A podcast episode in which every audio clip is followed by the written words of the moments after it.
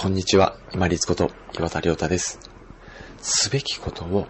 嫌悪感を持ち出さず持ち出さず淡々と行うためには、時短の工夫を楽しむことも必要です。仕事であれば、例えば入力をしていくときに、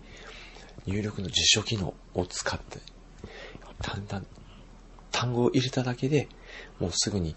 文章がさっと出てくるような登録をしておくとかですね。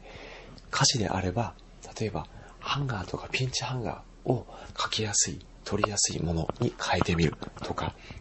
料理であってもカットする包丁を自分が使いやすいものに変えてみるとかですね。勉強であれば、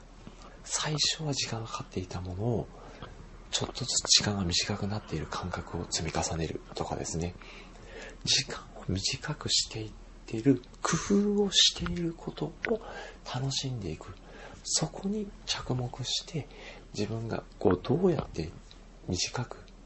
時間を使って今までや同じことをやっていたものをやっているのかっていうのを面白がる、楽しみ、楽しんでいくっていうのも淡々と毎日同じもの、もしくはすべきこと、めんどくさいなと思うことをこなしていく一つの楽しみになってきます。これまで淡々とこなすために各種お話をしてきました。自分が嫌悪を持ち出したり、あとはその時点でいい悪いを判断しない、そして小分けにして、小分けにして、あ、その後に当たり前なこと、例えば水が飲めるとか、食べ物が食べれるっていう楽しみを設定する。そして時短をしている工夫自体を面白がって楽しみでいくと、淡々と目の前のことによしやろうとすぐに取り掛かれるような前傾姿勢になります。生きている限りすべきこと、めんどくさいこと、やりたくないことっていうのは絶対になくなりません。ですので、自分が好き嫌い、そしていい悪いを持ち出さずに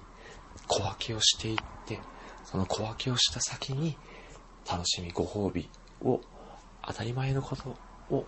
としても置いていって、そして時間をちょっとずつ短くしていく工夫をしながら